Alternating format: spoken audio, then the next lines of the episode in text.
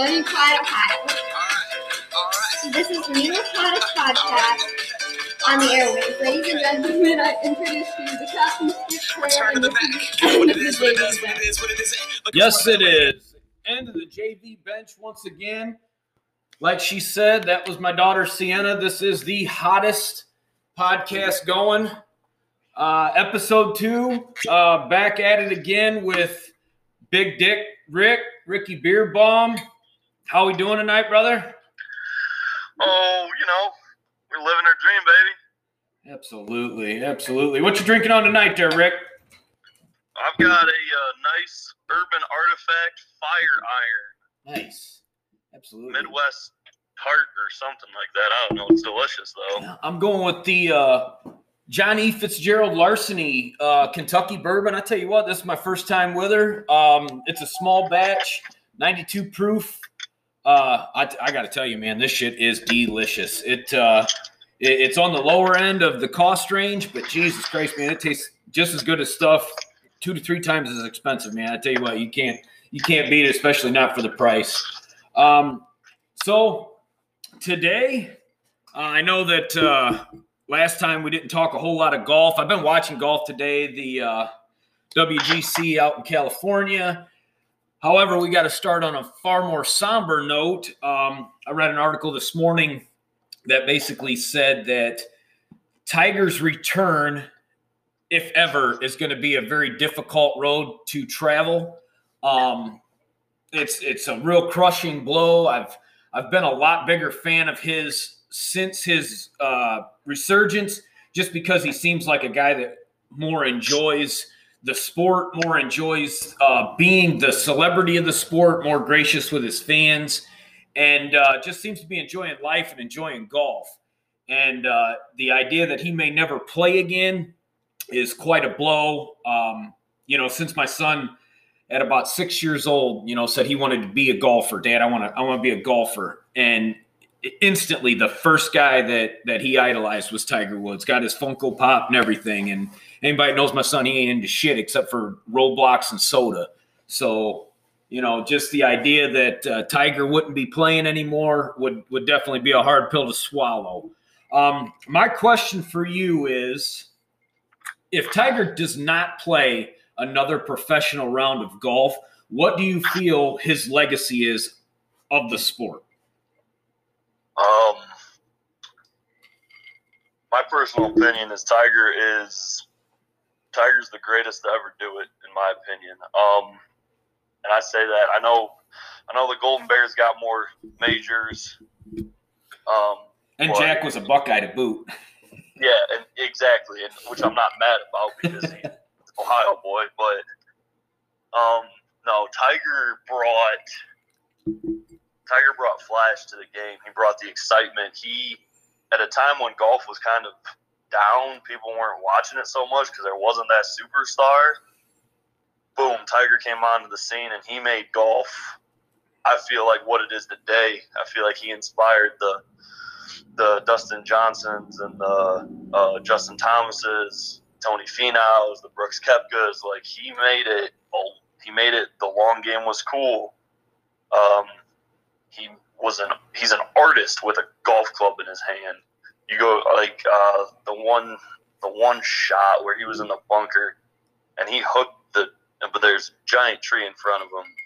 He hooked it around the tree out of a bunker and lands it on the green seven foot from the pin. How many other guys are out there doing that, man? Oh, absolutely. I mean, he could he could make what what you might want to call a trick shot. He could make, you know, the the nice finesse shots. When he's on, he's putting at a world class level. I mean, typically his game, if he doesn't putt well, it doesn't matter. There's been a lot of tournaments that he just, you know, several two putts and still just annihilated the field. Um, I just think back to. Uh, I think it was 2018, and he hadn't won in such a long stretch.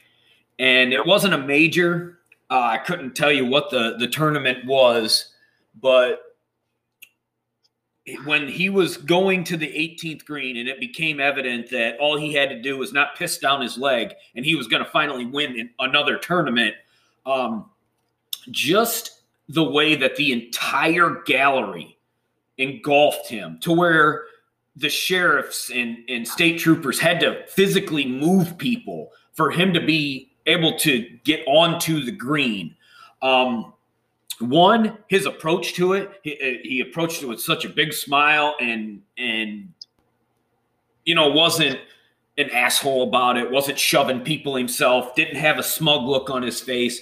You know he he appreciated after his fall and his resurrection like what golf finally meant to him again. Um, and you could see it all across his face. But then at the same time um, you saw a reaction from a fan base that is usually reserved for more of a spectator sport. Uh, it, it, it's like the kid that ran down the, the stairs at uh, I think it was Madison Square Garden to go out and give LeBron a hug and shit. You know, th- those are the kind of guys.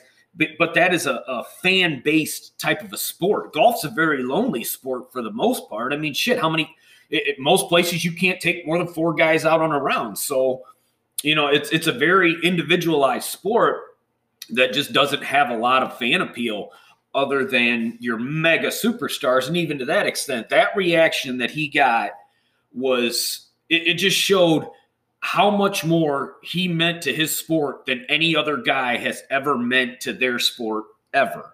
You know, if it would be like if the entire arena cleared out and onto the floor after Jordan hit a game winner, or um, you know, if if at the Super Bowl the entire stadium laid out onto the field to celebrate with Tom Brady. You know, it's it's that yep. kind of a reaction that tells you, in my opinion, just based on on the environment itself, that Tiger Woods has meant more to the game of golf than any person has ever meant to any other sport in the history of sport.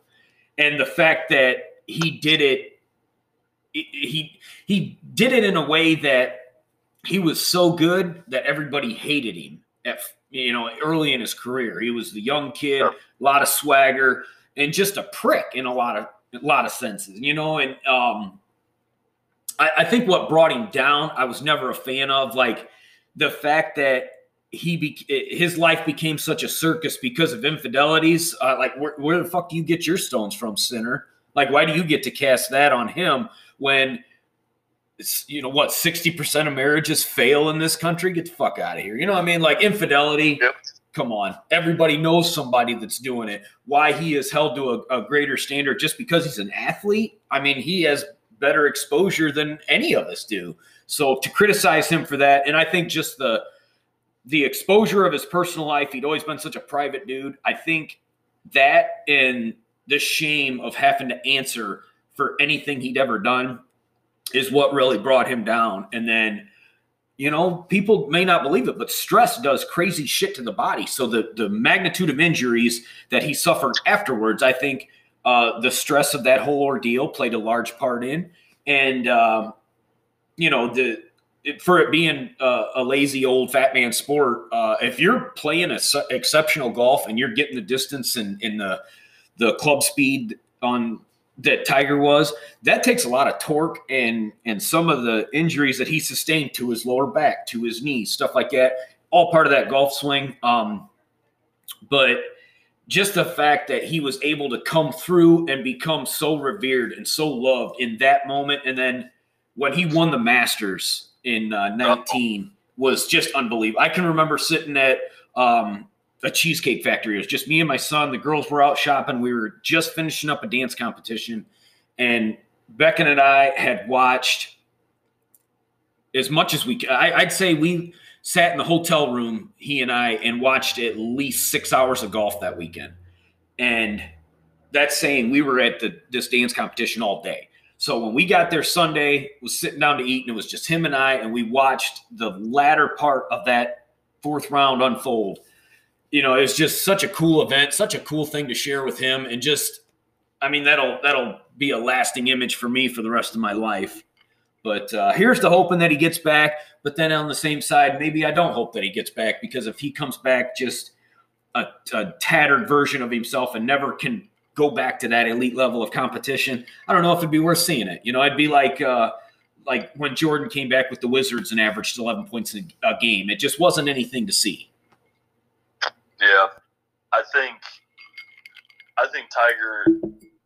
I as much as it hurts my heart to say it, I I think you should hang him up. Um, after this, especially if it's going to be outrageously difficult for him to come back. Um, since he's had as many back surgeries as, he's had and surgeries on his knees and everything, he hasn't been the Tiger Woods I remember watching growing up. But I love to see it. I genuinely want to see Tiger and I want to see I want to see Tiger and Charlie do the father son stuff. I want to see I want to see his focus kind of switch to his kids just yes. because I, I think he's gonna I, I think he has done enough for the sport and his legacy is absolutely set that he can retire and be the same and be and be good with life. I genuinely can't wait to see Charlie Woods here in 10, 15 years though.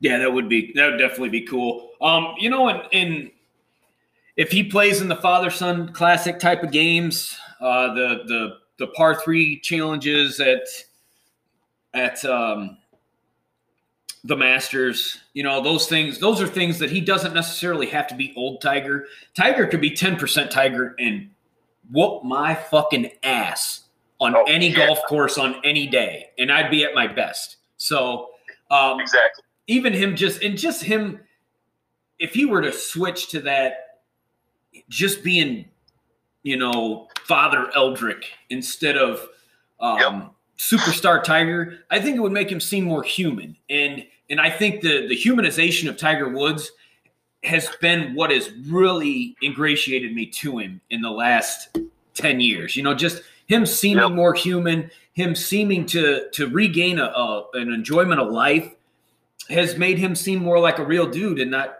like some fucking godly figure. It was just it was just his downfall was so hard to predict. It was impossible to predict that it almost it, it, it recentered everything. It, it brought some normalcy back to golf because for what 10 12 years? Nobody could touch him. He fucking killed everybody.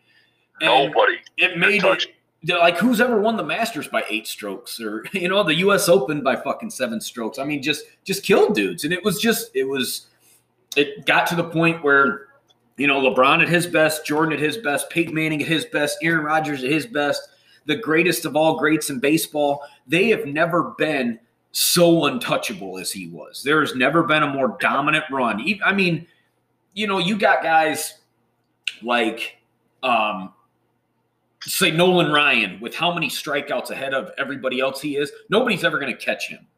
Okay, nobody's ever going to have uh, uh, the the number of touchdown receptions that Jerry Rice had.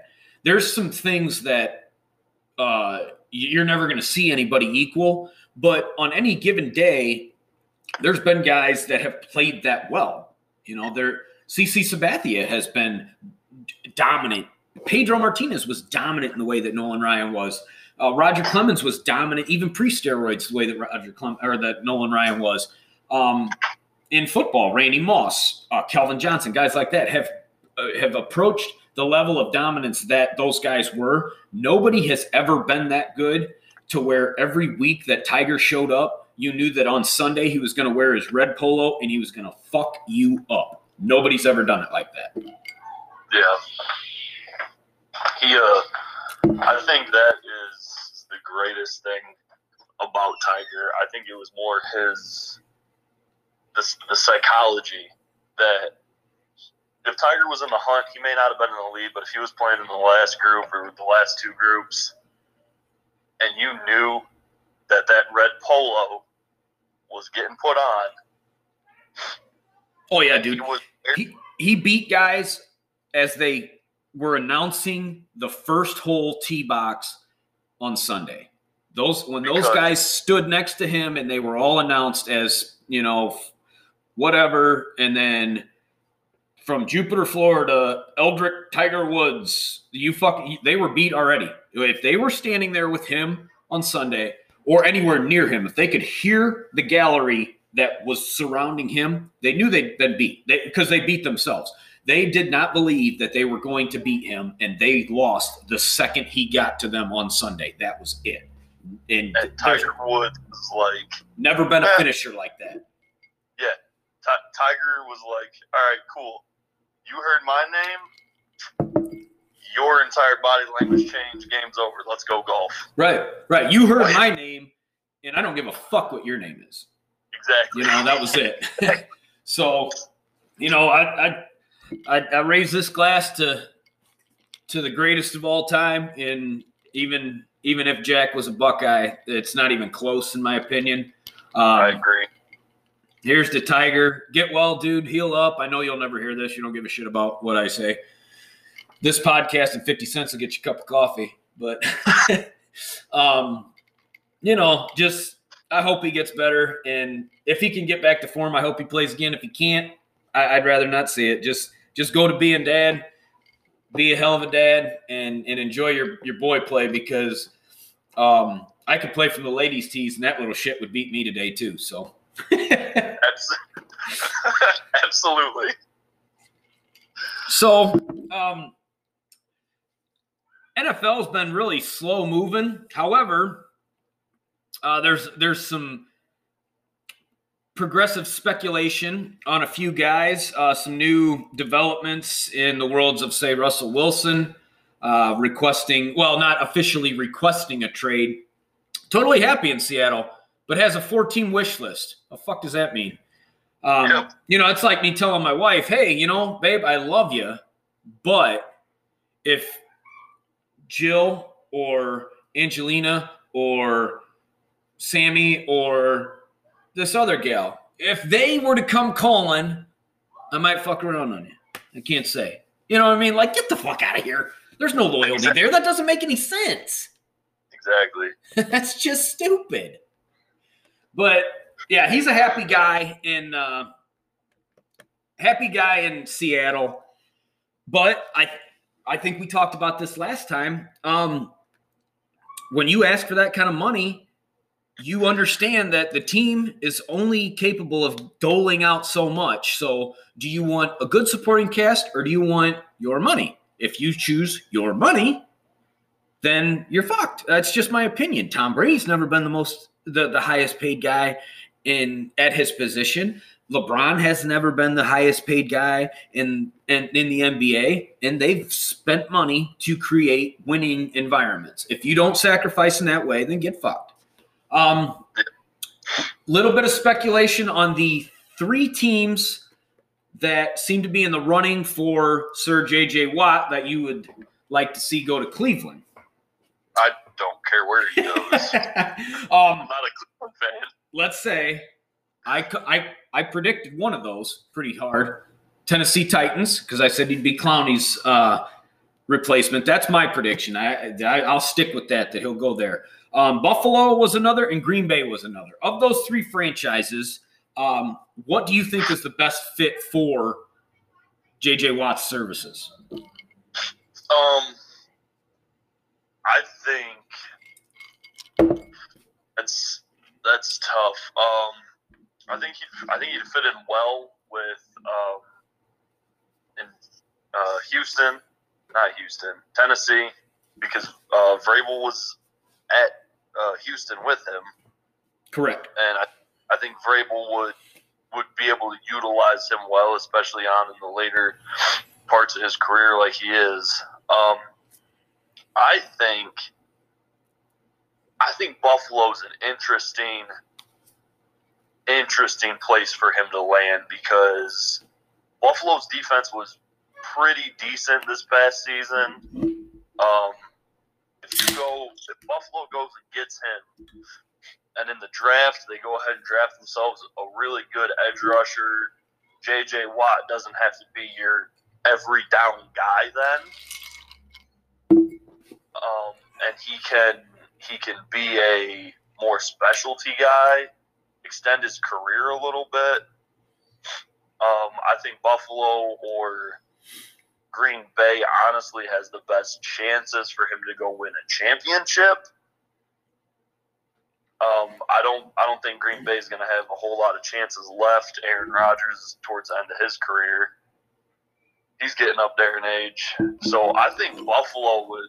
Buffalo or Tennessee would be the best fit. I think Vrabel would probably overuse him because they don't have a whole lot in Tennessee. But Yeah, I think good. Buffalo That's a fucking fine point, dude. That's a really good point.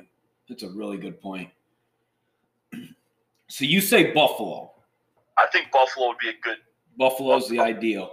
Um, Yeah, I'll say that, and and uh, I like that take because of the others. Buffalo will have the easiest path to the postseason.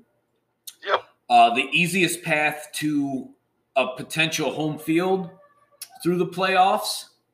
yep. Um, the reason I like him in Tennessee is because, for one, Mike Vrabel's my dude. You know what I mean? He's uh, Yep. one of the all-time Buckeye greats.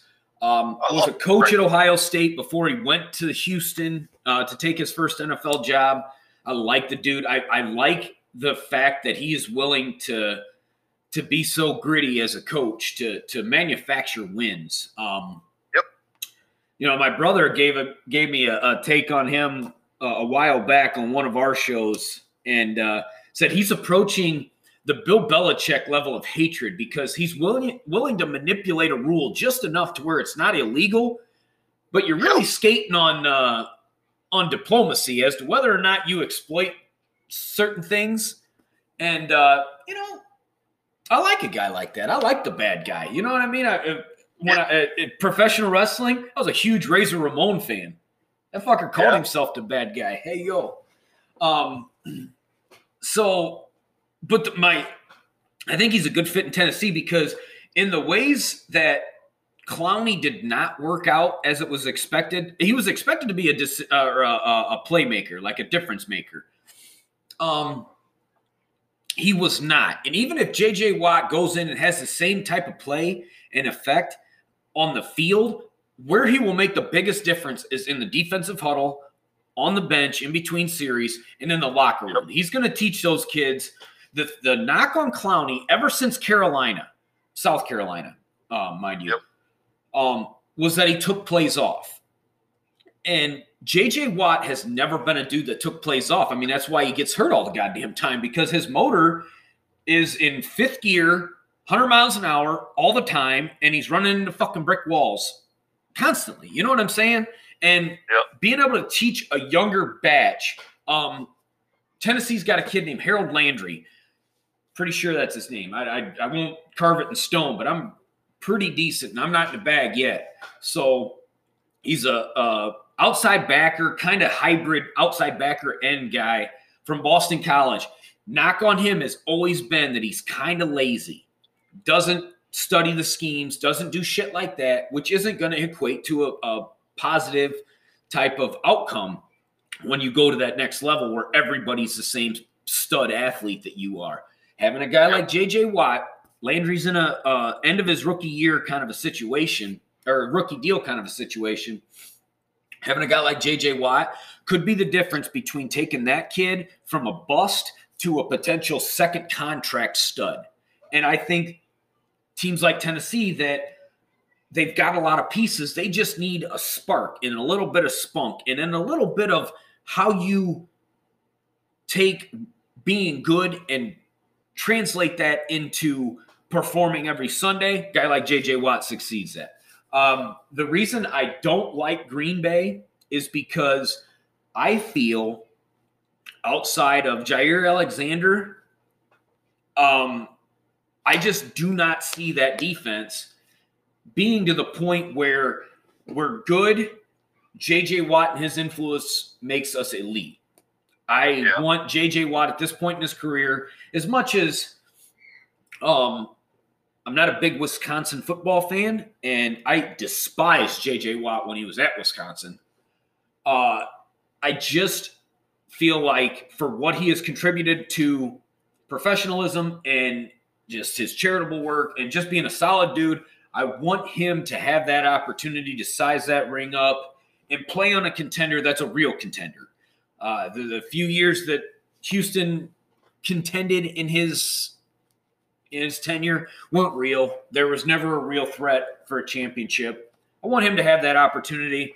I feel like Green Bay's defense will eventually falter. Ask Tom Brady and and Scotty fucking Miller. I mean, how do you give up that shit over your head at the end of the second or first half? Jesus Christ! Like that's just I that's not going to be a championship defense. Um, so I think we're narrowing it down to if those are the three legitimate shots, I say Buffalo or Tennessee. I go Tennessee for certain reasons. I feel like your take is probably the best. That Buffalo, for everything considered, is probably the best fit, best opportunity for him. Um, to go ring. so it's it's down to that, and and I, I only go Tennessee for my obvious biased reasons. Buffalo probably is the best fit. What do you want to talk about? NFL. Let's do this. Let's let's stick on that Russell Wilson thing there. Let's uh I want to know of the four teams he listed, Chicago, the Saints, and then I forget the other two. Dallas was one. Dallas. Chicago, New Orleans, Dallas, Vegas.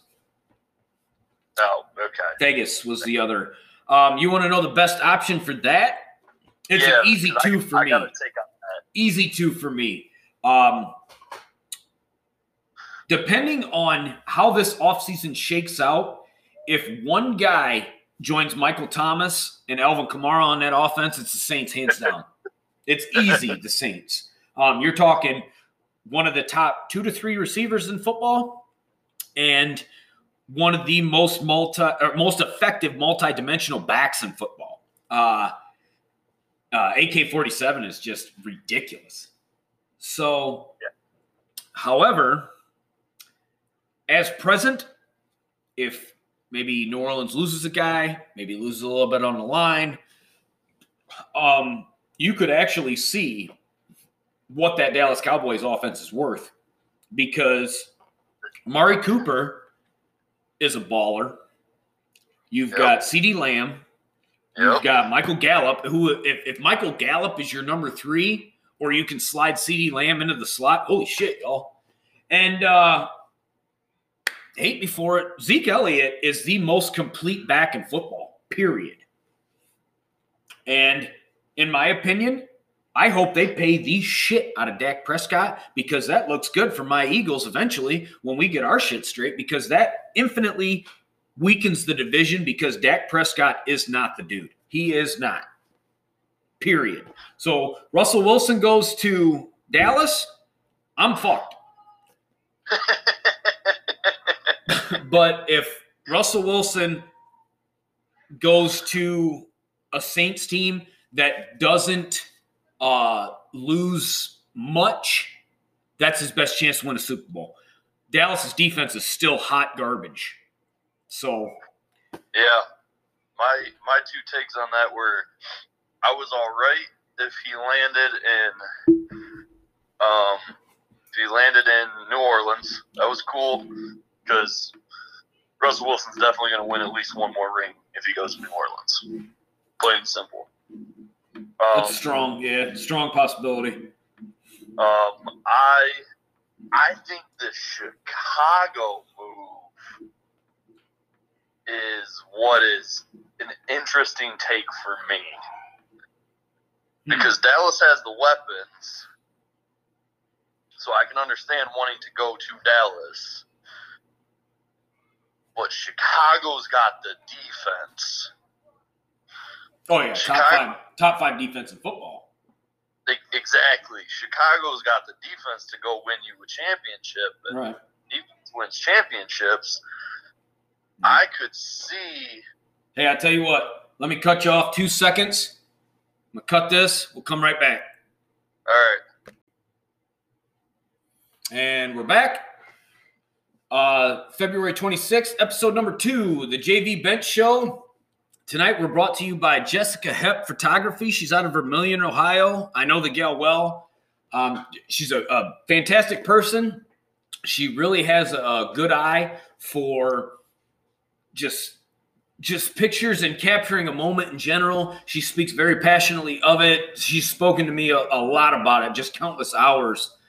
That um, and you can just feel it. You you talk to her. She's excellent with kids. She's excellent with people. She puts up with my shit all the time, forty hours a week. So yeah, the gal's got some tolerance. Might be her greatest attribute, but uh, just excellent, excellent work. Very personable very approachable, open minded, and, and younger, fresh, got ideas that really match the younger generations and how they want to capture the moment of their newly found families and such. So, Jessica Hep Photography, you can find her on Facebook at, oddly enough, Jessica Hep Photography. Uh, Jess, I know you'll kill them with kindness and uh, give them your best work. Tell them that, tell her that uh, the JV Bench Crew sent you and she'll charge you full price. So we're back to the Russell Wilson topic, and Ricky pitched up the Chicago Bears. Um, great defense, like you say. And give me your thoughts on the offense, though. That's what I want to know because I'm not sold on Chicago's offensive scheme nor weapons. Uh, neither am I. I'm, I'm not. I'm not sold on it either.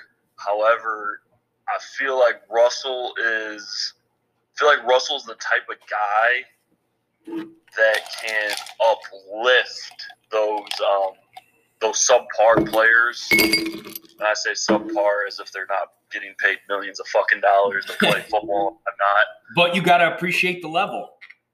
Yeah. You know, there's but, there's superstars in the NFL, and there's just guys. They're yeah, surrounded yeah. by a lot of just guys. I, I think he I think he is the type of person, leader, um, worker that can can lift some guys up and put guys in situations to be successful. Now, can one guy turn an entire team around? I don't know. Rarely. Although if, if Rarely. you look at Tom Brady and fucking Tampa Bay, all of a sudden they're winning Super Bowls, and that's bullshit. but, but um, honestly, dude, think of it like this. So Tampa Bay was a fringe playoff team with Jim, uh, Jameis Winston throwing what 31 picks. Yep. Add Tom Brady and like let's not bullshit it here. The talent that they brought in around him. If Winston would have had Gronk, would have had Leonard Fournette, would have had some of the pieces on defense, that's a totally different fucking team. So it's not, we can't act like it was just uh, we go from the recyclables to fuck add Tom Brady and all of a sudden this is the palace. No, that's that's not apples to apples, but uh, competency at quarterback definitely makes a huge difference. Let's talk about the Bears. Let's say they keep Allen Robinson. Um, okay. They make an upgrade at running back because Tarik Cohen, look, dude, if you look up to me in real life, like posture, you ain't cut, bro. Like Darren Sproles was never going to be your feature back because in a fist fight, I'll kick his ass because I'm out of his weight class. Tarik Cohen, you're a stud athlete, dude. You're exciting. You fall under that category. You know what I mean? Let me get in yep. shape and then come at me. I'm fucking you up. yep. So, but David Montgomery, he ain't it. You know, you, you take a dive in the second round, third round, whatever they got him. You know, you, you take a dive on a guy because he looks good. At the time, you had Jordan Howard. Keep Jordan Howard, have Tarik Cohen as your change of pace trickery back. Guy like David Montgomery is a nice tool. You get rid of Jordan Howard, a guy that can run between the tackles and can produce at an NFL level. Totally different. I mean, we're, we're we've completely changed the complexity of the offense, and right. it's just not the same. You get a good back. You have Allen Robinson. if you find a way to keep uh, Anthony Miller, Cole Kmet at the tight end position, can do some things. You've got a decent offensive line. You know, you just, if you start to add a piece or two, now we're talking taking the Tampa Bay Buccaneers offense led by Mike Glennon and Yeah. adding Tom Brady. You know what I mean? Now we're talking more apples to apples in comparison of of the transition. You had a guy like Russell Wilson. Right, and I definitely think they need to add a couple legitimate studs to the maybe not even studs, just reliable. You know, these guys are going to get the job done Right. to that offense, and I think it becomes a. I think they become a legitimate NFC contender. Oh, absolutely. Uh, with with competent quarterback play, they're an NFC contender. Oh, uh, they're, they're a playoff contender. We won't say an NFC contender with competent quarterback play, as is. They are um, ready to make noise in the NFC, and you know potentially pull off some upsets come playoff time. If you add some guys that can run some good intermediate routes and hold on to the ball and a guy that can run the ball consistently first and second down.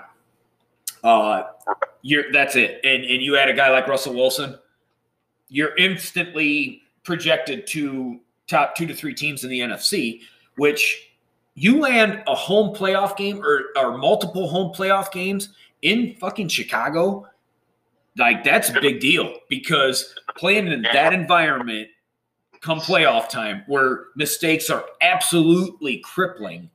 That kind of a environment, that kind of weather, especially, can absolutely produce crippling results.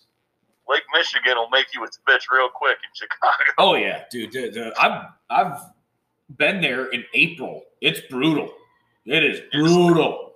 I went to Yes. a, a a White Sox Red Sox game in April, into April, and if you know me, I think I said last episode I've loved baseball longer than I've loved women, Yep. and it's hard to get my hands off a woman. So getting me out of a ball game before that shit's a wrap is almost impossible.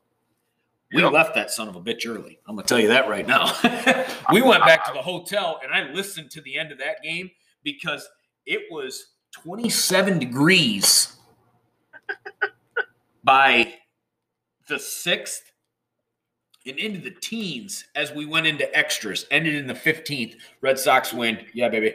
But uh,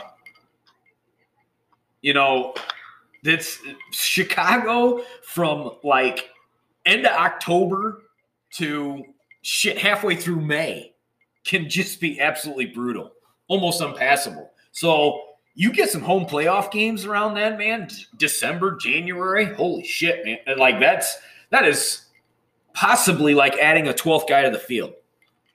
Or if you're the Buckeyes, it's like playing the opposite team and the officiating crew. We seem to do that a lot, no matter what sport it is. Shit. Yeah. Yeah. That's So- accurate. Um, you know, basketball, NBA ain't had a whole lot, not a, a whole lot of, uh, you know, the Lakers are on a slide. I think that was to be expected. I don't want to cover on that too much just because if you take away one of the top six, eight guys in basketball away from a team, can you really expect them not to struggle in some manner or another? I mean, Jesus Christ, he's the number two off, uh, option, sometimes number one option in your offense, and a rim protector. AD goes down, and you expect there not to be a drop off. I mean, 36 year old LeBron can do so much, but you're still playing in the NBA. And some of the teams you've lost to, I don't want to hear it for real. Lose to the Nets, three superstars. Lose to the Jazz, hottest team in basketball right now. Like, did they? I think they had one bad loss. I can't. It, it ain't coming to me off the top of my head. The one that he really bricked a three, but losses happen, and losing AD is is a big deal. So NBA's really. I mean, the Jazz are a big surprise, playing well, but like uh, Markieff Morris said, they whooped our ass tonight. Come playoffs, it's a different story. Playoff basketball is just different. It is. Um, college basketball, however, has become very interesting depending on who you ask. Uh, last night, the Buckeyes took it up the ass against Michigan State. I was unfortunate enough to stay up and watch that. And then I had a hard time falling asleep because how aggravated I was. Which at 38 years old, I need my sleep. So um, I think I think if we talk college basketball, you'll want to say something about the uh, the Michigan State game last night, but I want to talk about the just the beatdown that Michigan put on Iowa and absolutely made Luka Garza look like a child playing against uh, just that whole team. But uh, Hunter uh, Dickinson, my brother calls him Dick Henderson because I, I think that's clever. I really like that. We're going to go with that name from here on out. Uh, just dogged him, dude. I was like six and nineteen from the field, sixteen points. It was just a very poor outing. As much as I hate to say it, because not only do they look good now, but they've got three McDonald's All Americans coming to next year's team. I think, unfortunately, that Michigan's probably going to be the taste of the Big Ten for a little bit now. Yep. Until you know, Juwan Howard was part of that fi- uh, Fab Five that couldn't keep themselves out of fucking sanctions. So fingers crossed. Hopefully they go down. Um, how are you going to be able to stomach Michigan being a power in basketball? Well, here, here's it's it's funny because I actually had this talk with my brother last night. Michigan has transformed themselves into a basketball school they are a UNC, they are a Duke, they're a prestigious college, um, great medical school, but they've they've transformed themselves into being a basketball school, and I mean that's fine. It's whatever. I don't care. Be good at something, but but but Chris Holtmann, th- this dude, he kept Ohio State in a game where Ohio State was outplaying. He kept Ohio State in the game. This guy knows how to coach. Um, I don't. I mean, Michigan may be the Big Ten champs for the next five, six, seven years. Fine, whatever. But I mean, we we look at we look at what Chris Holtmann can do with what he's got around him. If we could get somebody on Ohio State's team that's taller than six foot seven, playing our big. that That's would be true. awesome.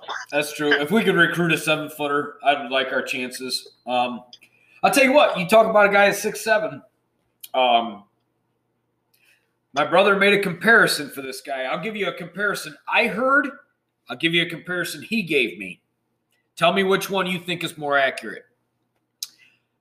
Read a guy's uh, Twitter post said he is Tim Duncan with range. My brother said he is Charles Barkley in better shape. Ooh. Ooh. Which one do you like better? I'll tell you which one I like better when you're done. Well, uh, Liddell is who we're speaking of, is I believe. Yep, EJ Liddell. Um, Liddell is a. Uh, I, I, I like both comparisons honestly because down low he's he's a dog. Um, for him being up against because I I was at work last night, as you know, I only caught part of the game and I caught the end of it, but he he worked that big man down low a few times. He just out muscled him. Um, but he was also he was also, and that's that's the Chuck part of it, I assume. But the but he's got he's got finesse to his game. He's got a nice he does have a nice jumper. He can stretch the floor Ooh, man, I don't. Mm, I. Dude, I will tell you what. The thing that people forget about Charles Barkley is the year that he won the MVP. Dude shot near forty percent from three. You know, he could he could extend the floor, especially before it, it, there was a transition period between Auburn and into the Sixers, and then towards like the end of his Sixers run, he was starting to put on more weight and was starting to be a little less mobile. When he went out to Phoenix, dude, he really got serious about his cardio. He trimmed down, he put muscle on, and his ability to stretch the floor on offense just grew exponentially. And, you know, when he took that Suns team to the finals, he was actually very athletic, very dominant, and very deserving of that MVP that he won. That's why I think the Chuck comparison is a better comparison. First of all, Liddell, if you watch him, he is very methodical in the post. Yep. He yep. doesn't quite have the post moves nor the post presence that Duncan did. Duncan, especially on the offensive end, we'll throw out the defensive end because Liddell is a better defender in the post, but he's six seven. It, it just kind of holds you back. Duncan was approaching seven foot, but was not what I would have ever called a lockdown stud defender. What he no. was, though, is you put him seven feet in, and he had a presence about him that he could go a little body and then smooth transition to a real buttery spin move in the post, get to yep. the block, and just kiss it off the glass. He was he was Lionel fucking Richie at 6'11 and 280 pounds. He just really was. Um, and everything that he did from the post was uh, was just just silky smooth. And that's yes. why I feel like he's probably the best power forward that's ever played the game. You know, if I'm start if I'm given an all-time five, he's gonna be my four for sure. But yep. Liddell has three-point range. He's shown it.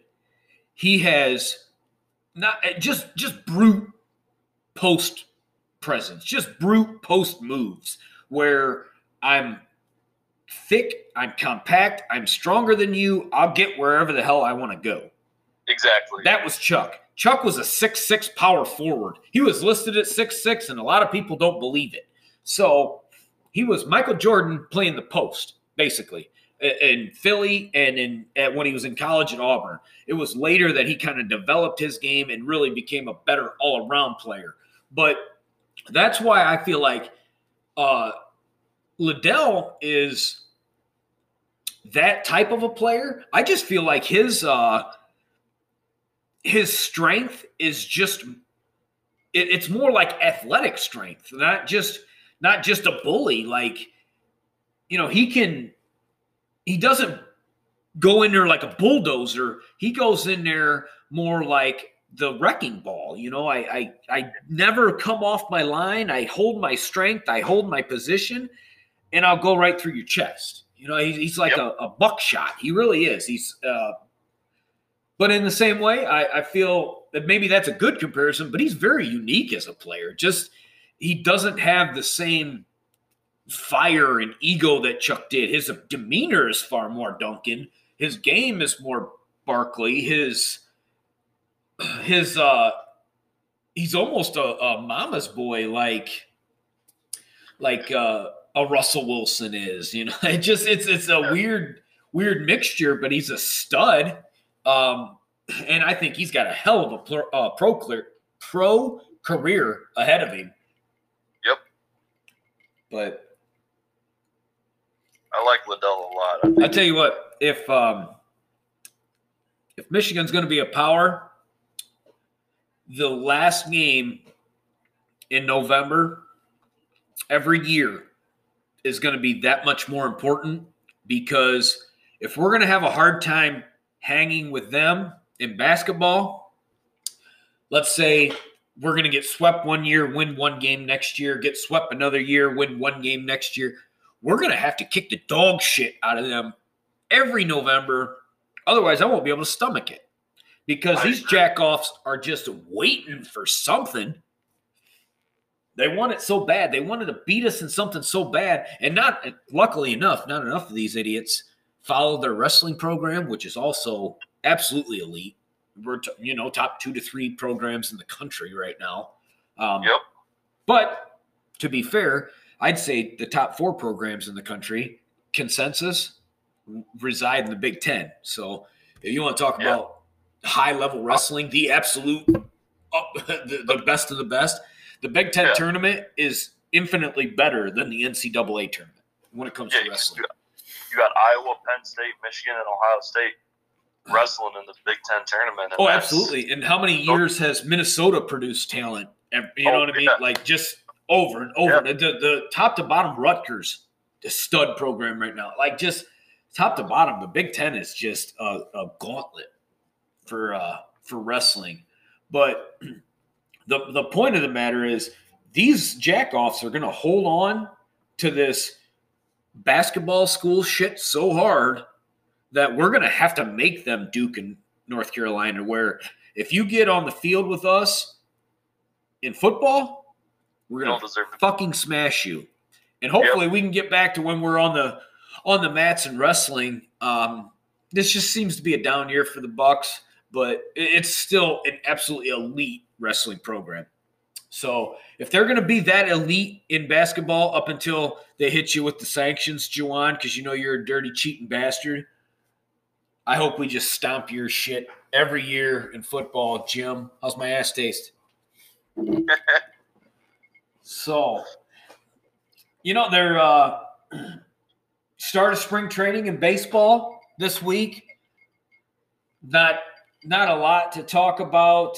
Um, you know, let's just let's just go in hypotheticals for for baseball. Who do you think is well? Bryce Harper made the the the comment that the NL East is the most stacked division in baseball. I can't really argue it. There's a lot of talent there, man. The Mets got so much better when they traded for uh, Frankie Lindor. I mean, at a, at a like a highway robbery, dude. They absolutely fleece the Indians, getting uh, Cookie and and Lindor Yep. for what they give up like their seventh best prospect. Holy shit, man! Yeah. Let's go. Uh, who? Let's let. Give me your AL NLCS World Series matchups and go with a World Series champion off the top of your head. No, no research. Just go. Um, NL, NL, uh, CS, I say San Diego, LA, Mm, Dodger. I like that. Um, I think I think both those programs beefed up. Um, LA went and got another starting pitcher. Kershaw is getting towards the end of his career. Um, but San Diego went and got uh, the dude from Tampa Bay. I can't remember his name right now. The lefty. He was a bitch for the Yankees last Blake year. Snell.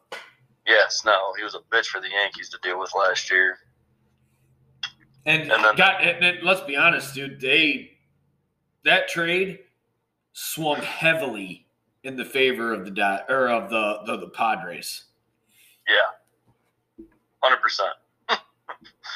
Um, and then AL, I think the AL's tough because I, I see, I look at the AL East and you've got two of the best teams in the AL East and the Yankees and uh, Not the Red Yeah. Sox, don't you dare, because no, they fucking uh, they're hot ass garbage. I got a Sox hat on Oh. my head, and I'll tell you right now, we'll be lucky to finish third in the division. and uh, Tampa Bay.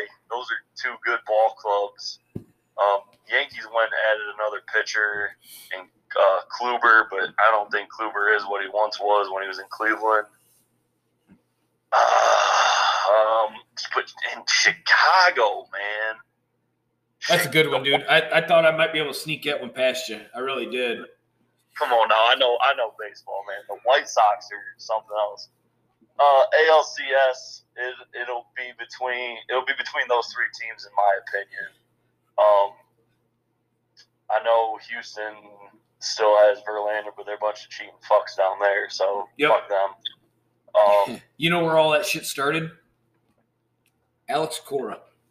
I was gonna say it started with your boy, man. Yeah, sorry, motherfucker. Dude, I couldn't believe we re-signed that jack off. I, I, dude, honestly, like, you know, I've, I've, I've never thought of being a cheat. You know what I mean? Like, like I, I told you last episode, I might, I might scratch a fucking stroke here or there when I'm playing golf with my brother. But at the end of it, after I tell him I beat him, we'll be driving down the road and I'll be like, hey, dude, that wasn't necessarily true, but I wrote it on a scorecard just so it felt better. Like I'm, I'm just, I don't believe in cheating. I don't. You know, I don't believe Yeah. in cheating in life. I don't believe in cheating in, in love. I don't believe in cheating. And baseball is the epitome of life. Like baseball is it, man. Everything about baseball is pure. Everything about baseball is magical. Um, I learned how to count watching baseball for Christ's sake. Like it, it is everything to me. And Yeah. I made my son after a well, my wife named my son after a baseball player, but I sure didn't object. I think she thought Josh Becker was hot. I ain't gonna lie. I think she probably I I tell you what, while he was conceived, she probably thought about the Texan. Josh Beckett. Yeah, she probably thought about the Texan more than she thought about me. That's all right. Yeah, You bitch. got yours in the end, man. Oh yeah, I mean, and and most likely I won the race if you feel me. but Uh, um, I, I think the ALCS comes down to one of the three teams. It's either going to be the Yankees, the Rays, or um, the White Sox. But I think the World Series comes out of the NL again. I'm going to say this year the Dodgers get shown up by the Padres because my nephew is a fucking Dodgers fan. So fuck the Dodgers. oh I hope the fucking I hope the fucking Padres just stick it in them and give it to them all fucking year. oh dude, how does that happen? See, my nephew, um, I expect my my my nephew Colton, um, anything his dad says, he goes with. Uh, my brother's a Titans fan. Colton's a Titans fan. Indians, Cavs, as sufferable as that is, uh, the kid is he's going to be the most loyal dude you've ever met in your life. He really is. And uh, just for the record, let it show on air for everyone to hear. Anytime him and his dad argue about sports, he insists that his dad call me to get the facts, which pisses my brother off to no end. But you know what? Kid ain't wrong. Kids have instinct. But Yeah. um, uh, also let the record show that Ricky being so goddamn loud on here got me busted, and my wife just come in and said that me talking about us in bed on our show is inappropriate. but my uh I'll go um I'll always hate the Astros. I always hate Alex Cora just because you you ruined the the purity of baseball for me. You know, and, and you may be the Yep. manager of the Boston Red Sox, but you will for I don't give a shit if you win five more World Series in Boston, and I'll I'll buy a fucking hat for every single one of those World Series. I'll suit the whole goddamn family in, in World Series swag, but you will forever have you, like you'll you'll never be in my good graces. You will have forever tarnished your name with me because you blatantly um you went against baseball. In the end of at the end of the day even the steroid guys um barry bonds uh roger clemens for barry bonds he still had to be able to hit the goddamn ball. Yep. you still had to it was still just the same chess match. I guess. you guess i guess better. I put this motherfucker in the bay you Yep. guess better i look like a fool when you start to compromise that and I know what you're going to throw and where you're going to throw it, nope, I'm done, man. I am absolutely done. I can make my physical self better Yep. and still have to play baseball. If I don't have to make my physical self better and you in turn make baseball easier for me, you're a piece of shit. Baseball is the most purest, most beautiful, most lovely thing in this world, and you've ruined it. So I'm done with you. I have no respect. I don't give a shit who you manage, and I love the Red Sox. Don't get me wrong, but um, I tell you Yeah, what, I'm gonna take a break. I'm gonna refill this uh, bourbon with some ice and more bourbon, and I'm gonna give you my ALCS predictions. Okay. there it is. A Couple laughs on the side. Took a piss, and Larceny's doing its trick. I forgot to tell everybody I uh, do have a Miller Lite Chaser that I'm kind of got the nipple on, but it's just a chaser, so I only need a sip. I tell you I'm what, on- anybody that uh, appreciates bourbon though, you got to get your hands on this shit. Uh, I bought a liter. It was thirty bucks, like thirty-one with tax. Uh, holy Christ, man, you wouldn't believe it. This is legit. This is absolutely delicious. Uh, anybody in my bourbon troop, uh, they got a picture of it last night. We discussed it. They're all going to purchase it. I assure you. Uh, Sasquatch Steve, he's already had it, loves it. Uh, It's it's it's it's it's a choice drink. Uh, anything that's been around since 1870 and tells me that they make small batches, that's my baby. So let's go ALCS. I'm not going to put the Astros in because I feel like you're really going to feel the regression of the pitching staff, obviously. Verlander's bound to start losing a step. And once your pitching goes, you go.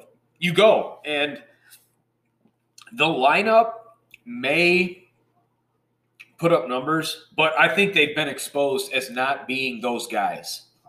Uh, they not to mention Springer went to the Blue Jays. So I think right there, the Blue Jays become the second best team in the AL East. Uh, the Red Sox are going to really have to get hot to surpass the Rays. So I say the ALCS will be the Yankees, as much as that pains me to say. I've despised the Yankees since the Big Four came up, dude. For real, I really have. I, I've I've hated them my entire life, basically, as far back as I can remember. And I mean, granted, I've dabbled in into some brain damage, both chemically and physically. So my memory is not what it used to be. But as far back as I can remember, I've I've despised the Yankees. I've hated them. I hated Paul O'Neill. I fucking hated Charlie Hayes. I hated all of them, dude. I hated Andy Pettitte. I hated Roger Clemens once he went there. I, I, I hate Derek Jeter to this day. Jorge Posada. Fuck you. I love them all. No, I love dude. Uh, and hey, tell me this though. In all of the history of it all, what one team gave the most fits to Mariano Rivera? The first unanimous Hall of Fame inductee, at least in my lifetime. What one team gave him the most fits? Boston. Boston Red Sox, absolutely. So Well, you- uh, I hate him a little bit less, but I hate the rest of them. hey, we had to play you guys every year in the playoffs, 18 times, dude, plus playoffs. and we just so happened to get the better of you for the most part of them playoffs. So it's fine. Yeah, we won more World Series since you've been alive. That's fine.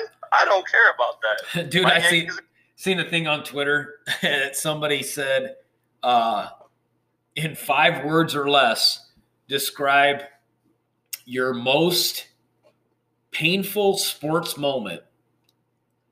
And, you know, What doc? guess mine. I, I bet you can't. Um, your Yes. Aaron. Aaron fucking Boone. he is my generation's Bucky Dent. Aaron Boone. Yeah, dude, I was at work and I had a bet on that series for I had to buy the whole department pizza. And as soon as Boone hit that, I couldn't like I threw my radio in the garbage. Let's start with that. And it no sooner like broke in the bottom and rattled around a little bit. And there was a page over the entire factory's uh, PA system that said it's pizza time for Skippy. I wanted to leave work so bad, but uh, I'm just oh goddamn, I was so pissed. But um, yeah, let's. Uh, I, I think as as much as I hate it, I think the Yankees probably will make the ALCS. Gerrit Cole, I think he'll have a slight regression just because it, it's inevitable. Um, if, if you go from an 80, 80 game season to 162 game season. Look how many guys have been hitting close to 400 at the break. Look how many guys have been on pace, like Manny Ramirez. How he was on pace to break Hack Wilson's RBI record uh, at the break, and it just didn't didn't come to be because over the course of a 162 game season, there's just it's inevitable that you're gonna have some fall off. You're gonna have a slump, and I think Gerrit Cole, even though he gave up a lot of long balls last year, a 232 ERA. I mean, somebody can fact check me or fuck me, whatever.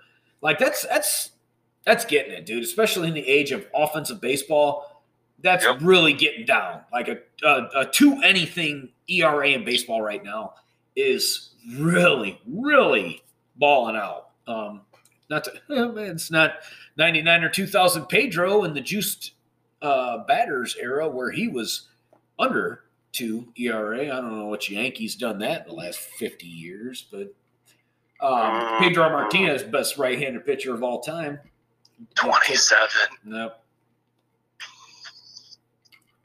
I'll die on that hill. Pedro That's Martinez fine. can only look me in the eye because we're the same size. So, best right-handed pitcher of all time, Pedro Martinez. Um, I feel like no Ryan might be. But uh, I'll say ALCS. We're gonna go Yankees. We're gonna go White Sox because the White Sox are gonna have Jimenez at another year matured. Uh, I think he's going to be a stud, dude. I think uh, fielding wise and, and, at the plate, he is going to be awesome. Uh, Yoan Moncada, uh, Moncada, uh, that's the prospect that the Red Sox gave up, the, the title prospect that the Red Sox gave up to get Chris Sale, which worked out for us. We got a ring out of it. Flags fly forever. But Yoan Moncada is a legit superstar. Um, they've got him at third. He's fine there. Strong arm, good fielder, and his his bat's really coming around. I, I mean, just that's that's a very young team. Young, um, Yasmani Gomez or uh, Grandal, Yasmani Grandal at catcher is going to be instrumental for them and, and really bring along the pitching staff. If the pitcher that they got from the Red Sox, I won't come up with his name now uh, after a couple bourbons, but he was very Clemens esque, but bigger. Uh, just couldn't stay off cocaine and had some elbow issues. If he somehow comes around, you know, just there's there's a lot of tools there, a lot of just a lot of talent there. Um, I, I just feel like the the White Sox are a very accomplished and very uh, prospect laden team. They just youth and it's only going to get better. So the NL, um, I say the Cardinals got so much better when they added uh, uh, Nolan Arenado. That third baseman, yeah. That you and, and now your corners are set between him and Goldschmidt. You're talking about two of the best offensive players and defensive players at their position the infield becomes a vacuum, dude. Kolten Wong at second base, uh, just everything is so set with that team, and uh, Michael Wacha in the pitching staff just just it's a very very sound organization has ha- and has been. That's the reason that Pujols walked is because they weren't willing to go too far outside of the box, and I feel like they will be enough with their organizational uh, influence as well as just their veteran influence. I think they will be enough to be better than the Padres t- this year. Now, the Padres are definitely the team of the future. The Padres will, within the next year or two, take over the NL West from the Dodgers. They will be very, very good for several years because they still have a very sound farm system. I think this year it's the Cardinals and it's the Dodgers in the NL. Um, I think they would need something big, but they may get it. I will just give you a hot take, and I will take the Cardinals in the World Series against the White Sox, and I'll give the Cardinals a World Series title. I think the White Sox are going to beat the Yankees Yes. in the AL. That's okay. Tell me, tell me, uh, Giancarlo Stanton's going to take forty at bats in the postseason? Probably not. I mean, tell me, Aaron Judge is going to have less than twenty-five strikeouts in the postseason? Probably not. I mean, where are you going to get your offense? Well, listen, listen. Clint Frazier can put him out. Um, Gleyber Torres can put him out. Gio Urshela can put him out. Um, Gio Urshela has not ever faced the real heat. Clint Frazier is going to strike out a ton, and Gleyber Torres is your prospect. Uh, Luke Voit is Oh, Casper, yeah. the friendly ghost when shit gets real. hey, And- hey, And, and Tanaka decided that the water was too hot and it wasn't as likely that he was going to succeed, so he left. yeah, Tanaka fucking sucked as soon as he got here. No way, dude. He's been like top three in the Cy Young voting three different times or something. I mean, it's just he's been a stud. He had a uh, injury ridden couple years, but finally felt healthy and wanted to go back home because he thought that the Yankees weren't a team that was gonna do it for him. Oh, now you just now you just pissing me off. Well, I mean, I've been married for 17 years. Ask her if I. Hell, all I did was aggravate her by saying that she'd rather slept with Josh Briggett. I think there's a lot of women in this world that would have rather slept with Josh Beckett than you. No offense, big guy. I'd probably six or seven. Thousand, million, billion. You know what? do you want to? I don't trust their judgment. So who you got going to the World Series? Who you got winning winning a title? Who's flying the flag? World Series. I'm gonna say Yankees, Padres. The Yankees is a little biased, obviously, but I think the Yankees come out this year. Yankees, Padres, and I'm gonna give it. I'm gonna give it to the Padres. I want to see Tatis and Machado win one. Oh, I think they will. I don't know if it'll be this year, but both guys are under contract for a very long time yet. And Yep. especially if they can figure out a way to either get better production. See, Eric Hosmer, I think, is the handcuff of that team. He's a stud defensively. Um, he's he's uh, serviceable at the plate. Uh, hits high average, doesn't hit high power, but Petco isn't a high power type of a ballpark either. Um, Right. But if they can figure out that, I feel like that's their that'll be their holdup because in the postseason, um, you need to really capitalize on opportunity. And the greatest opportunity, the ball that cannot be fielded, is the one that leaves the yard. So, and and first base has been a power position forever. You know, I mean, all the way back to the the twenties, thirties, Gehrig, Al Kaline, and just on through Jimmie Foxx with the Red Sox, like just on through baseball. First base, Jim Thome. It's always been a power hitting position. If you're not a guy that hits for power, you just don't have that type of uh, impact. John Olerud, if defensive average hitting first baseman were the creme de la creme, John Olerud would be a Hall of Famer. Will Clark be a Hall of Famer. Just Christ, Mitch Moreland would be a Hall of Famer. I've seen that dude do some wicked stuff in the field, but um, first base has just always been such a predominantly power hitting position that you need to produce out of that. And Look at Papi. Shit. No, Papi played DH majority of the time, but But best DH played ever played field- game. When he played the field in those NL games because he didn't want to take that bat out of the out of the I tell you what, you ain't gonna lie, you ain't lied there. Papi, for all the bullshit criticism he gets about being a DH, when he had a glove on his right hand, that dude was far more than serviceable. Absolutely. He's He could fucking guy. absolutely play the field. absolutely play the field. And anybody out there that would ever be willing to argue with me on his Hall of Fame credentials, and if you bring up to me he didn't play the field, suck my dick and go back and watch some of the games, especially in the World Series, that he played in the field. It's that uh, series against the Cardinals. He was exceptional at his time in the field.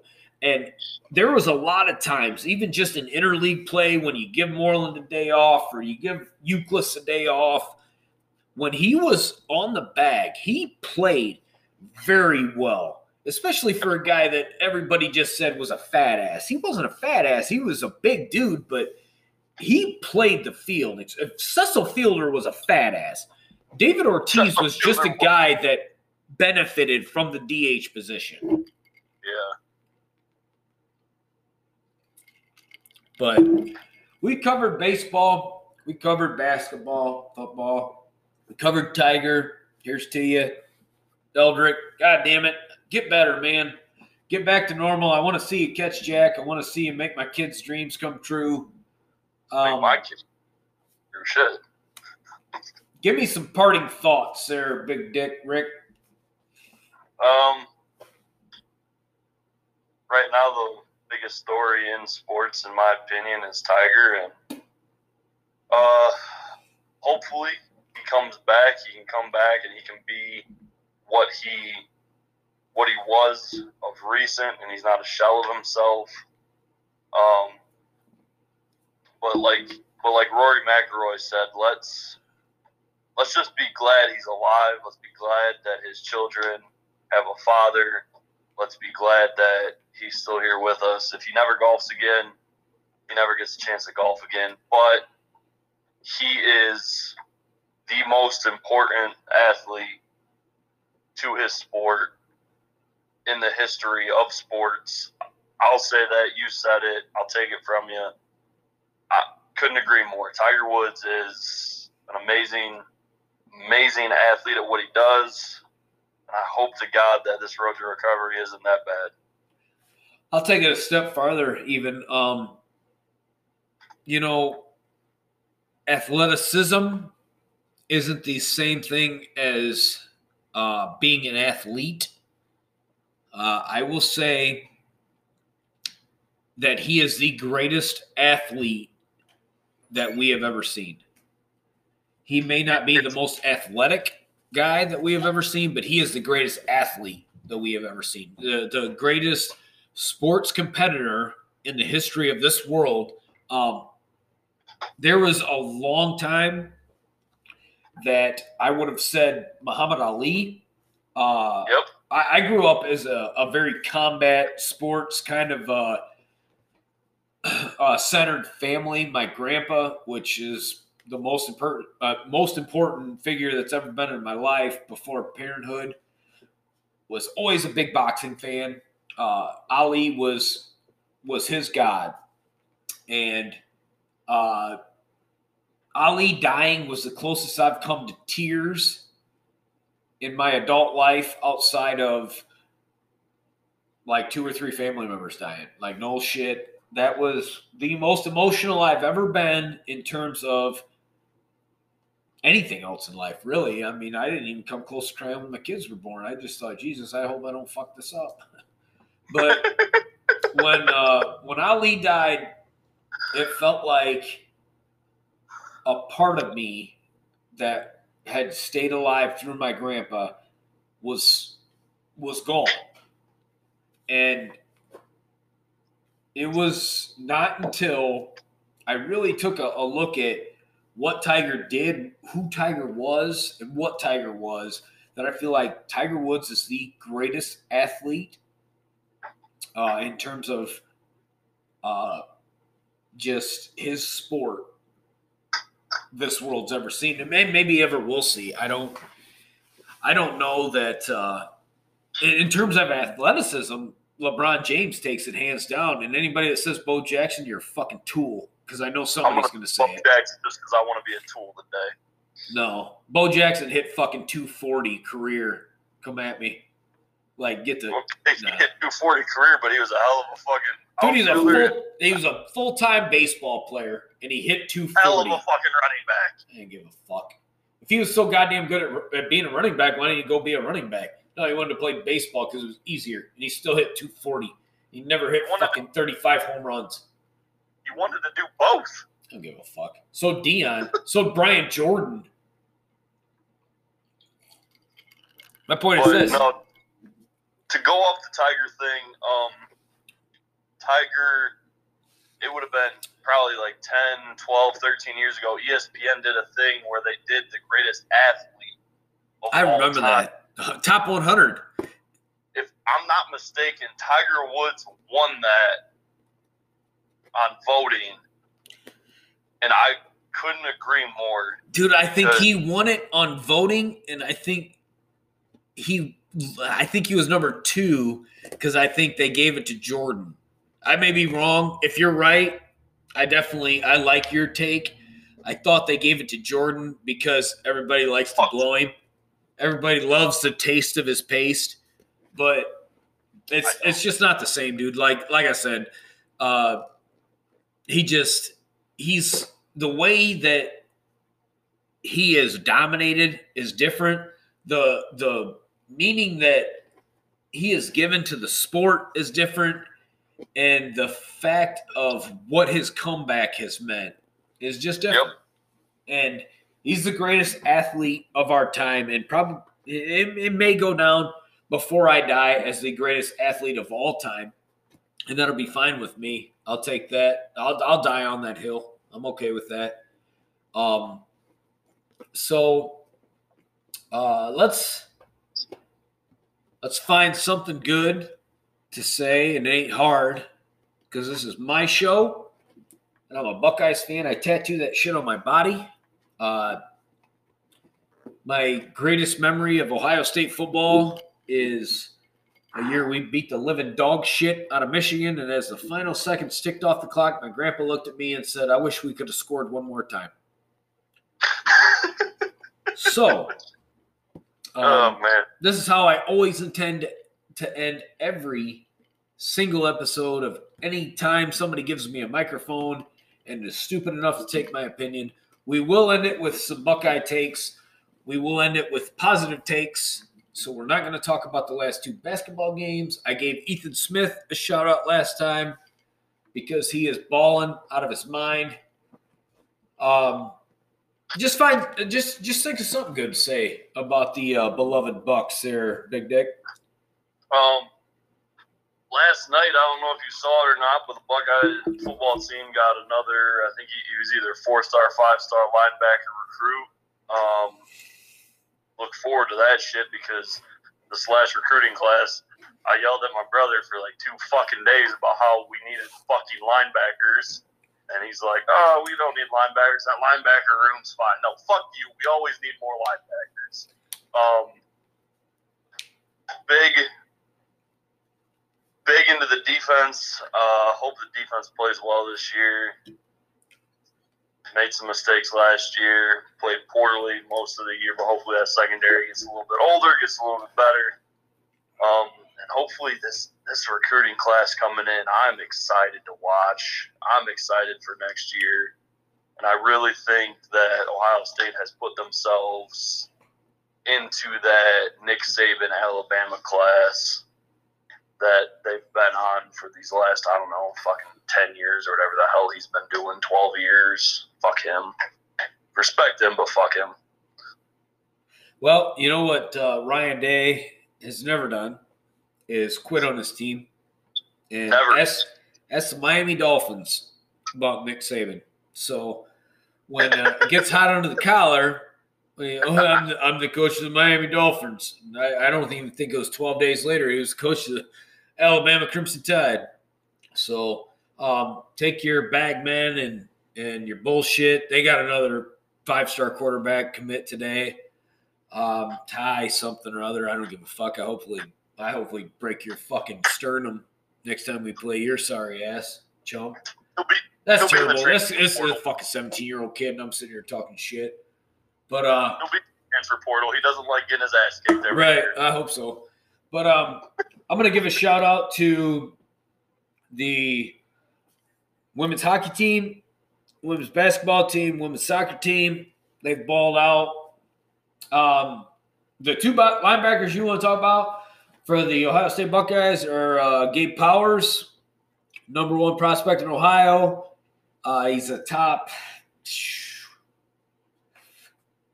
30 prospect in the country. And CJ Hicks from Cincinnati Alder, stud, top 10 prospect, depending on which recruiting source you use.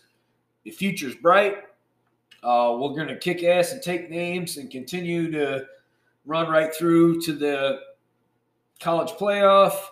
Um, quarterback battle will be very interesting. They started mat practice today, which is the first step of spring practice, which means you get your ass kicked on the mat by all of your peers. If you win, you uh, get a shout out. If you lose, you don't. There's no reward, boys. There's pride. Get out there, get it done. Um, OSU graphics department. Let's start going with the hype videos right now, because uh, oh, please do. I need.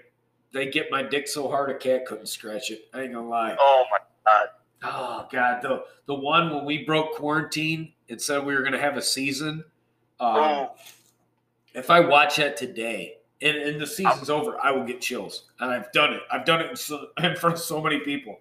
Uh, those guys put it together so good, so good.